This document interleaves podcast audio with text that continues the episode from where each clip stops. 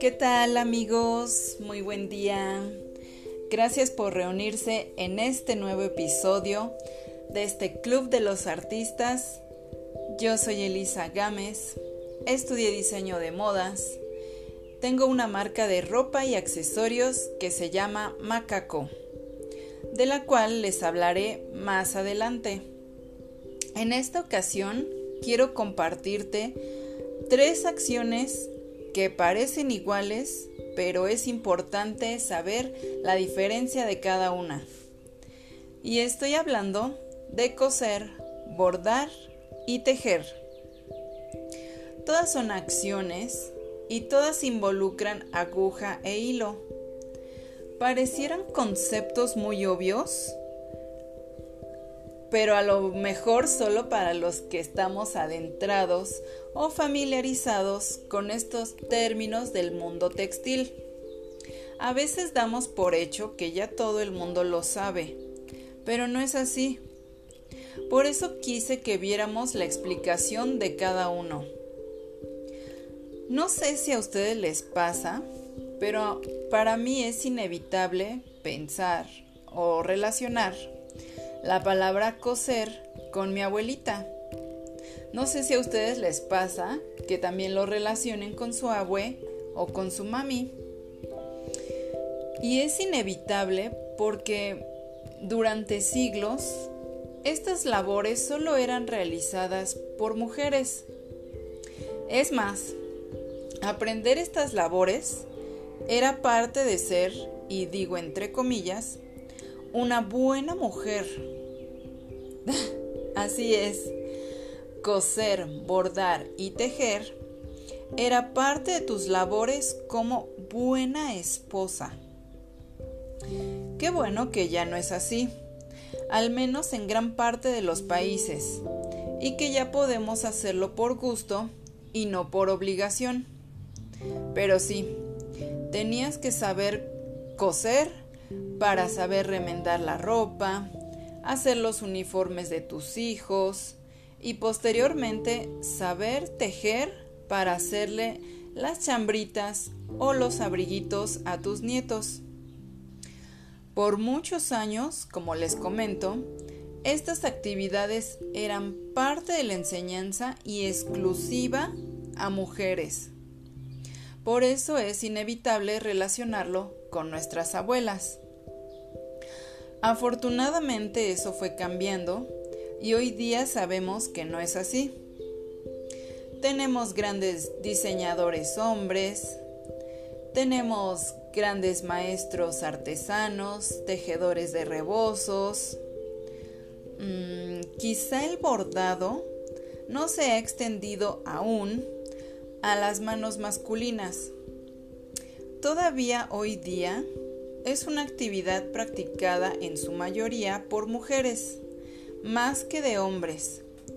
Pero lo importante es que ya no son actividades ni exclusivas ni obligatorias para mujeres. Entonces, retomando, ¿qué es coser? Es unir por medio de aguja e hilo quiero que se queden con esta relación. Coser, unir.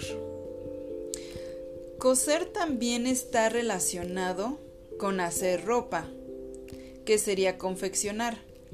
Pero en palabras simples, coser es unir. ¿Qué es bordar? También implica aguja e hilo, pero con la finalidad de adornar. Ya vimos en el episodio anterior que bordar puede ser como escribir y puede contener un gran significado y valor. Por el momento, quiero que nos quedemos con la relación bordar-adornar. Aquí quiero hacer un pequeño paréntesis porque fíjense que pensando en la definición, yo les iba a decir que bordar es como colorear con hilos una figura, en el contexto de que es rellenar. con, de rellenar con hilo lo que hay en una figura.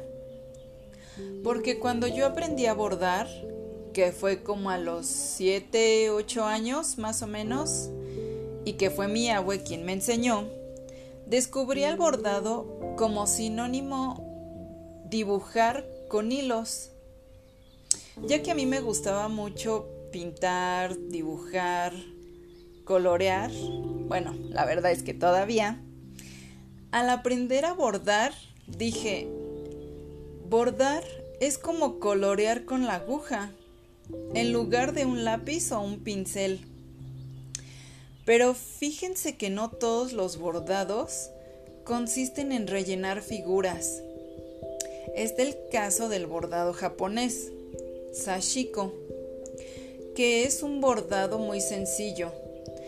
Este no rellena figuras, al contrario, solo marca los contornos, con un pespunte sencillo, mm, que es decir, pasar la aguja sobre la tela con un hilo, ¿verdad? Con las puntadas que todos conocemos, que es la secuencia lineal arriba, abajo, arriba, abajo. Así que mi, mi, definición de rellenar con el hilo hubiera estado un poco limitante en comparación con todos los bordados que hay. Si quieren en otro episodio hablamos más a fondo de este bordado, sashiko o japonés.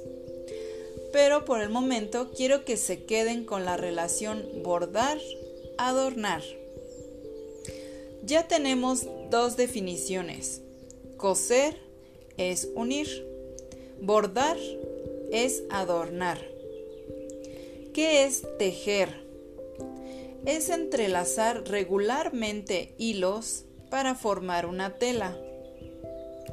Fíjense que aquí hay varias posibilidades, porque tejer puede ser como, como veíamos a nuestra abuelita, si es que así fue, tejer puede ser con dos agujas grandes que tenían una medida aproximada de 30 centímetros cada una. Con ellas nos hacían que si las bufandas, que un suéter, un gorrito, las chambritas que ya les comentaba hace rato, que son los abriguitos para los bebés, en fin.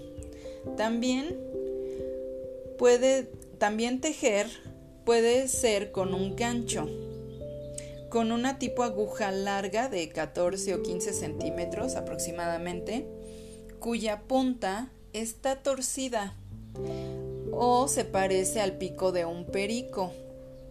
A diferencia de las agujas, este es uno solo y se llama tejido a gancho, ganchillo o crochet. Retomemos. Tejer es entrelazar hilos para formar una tela.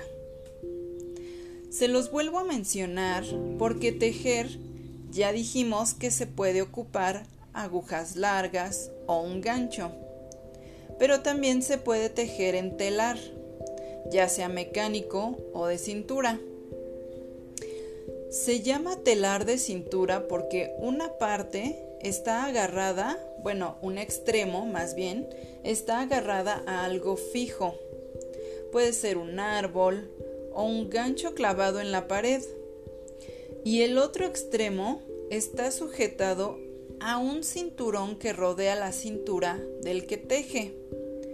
Por eso se llama telar de cintura. También se puede tejer con solo las manos. Fíjense, qué interesante. ¿Cuántas cosas ya salieron? Porque finalmente tejer es entrelazar hilos. No dice con qué, solo entrelazar. Hay un tipo de tejido que se llama macramé y es a base de hacer nudos. Sujetas el hilo, por lo general aquí se usa más el estambre o un hilo grueso y resistente, que puede ser el cáñamo, por ejemplo, lo sujetas a un soporte.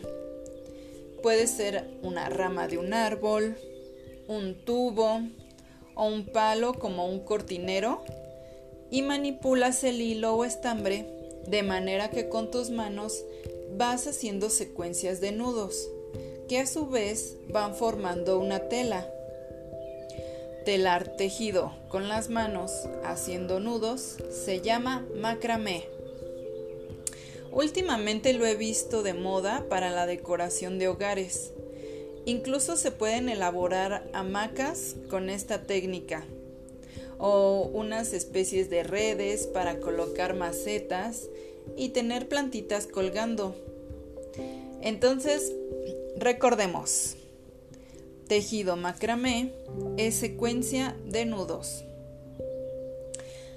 Hablando de secuencias, también recordé el telar manual. Es un telar chico, como un marco rectangular, que tiene unos clavos unos clavos en sus lados más largos del rectángulo y consiste en atorar el hilo en estos clavos de manera estratégica para que su secuencia vaya formando un tejido. Este es un formato pequeño y hasta portátil, por así decirlo, por lo que su tamaño se presta Mm, quizá únicamente para hacer bufandas. Lienzos más grandes no se podría debido al tamaño del marco.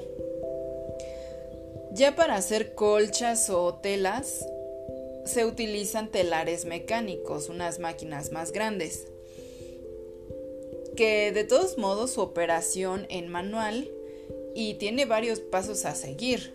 Ahora sí que no se vayan con la finta de que por ser tejido en telar mecánico no es artesanal. Para nada.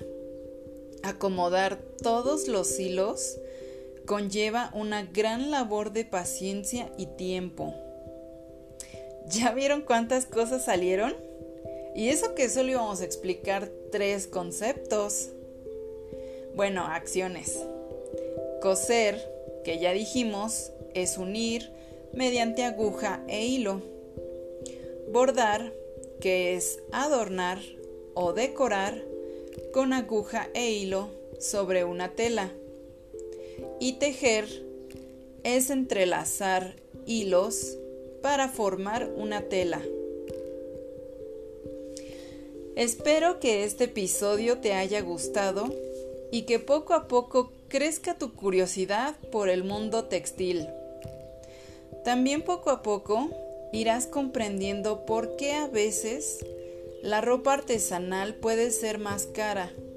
Pero no es que sea caro, es más bien dar el precio justo por el tiempo que conllevó al artesano elaborar esa prenda.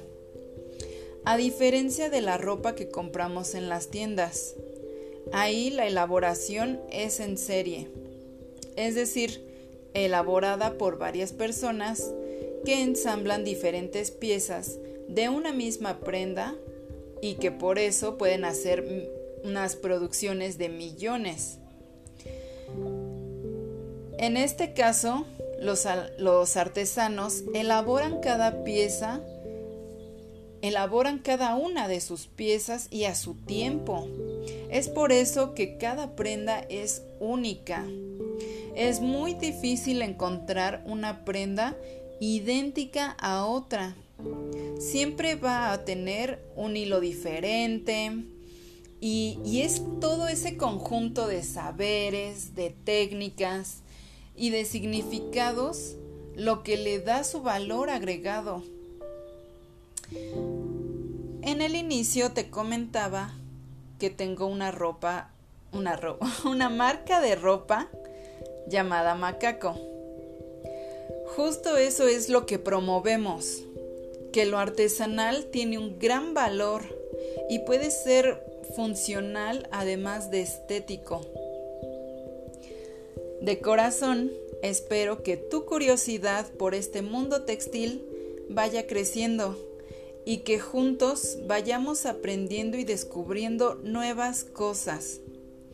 Yo soy Elisa, cuídate mucho Gracias por escuchar y pronto nos volveremos a reunir en otro episodio de este Club de Artistas.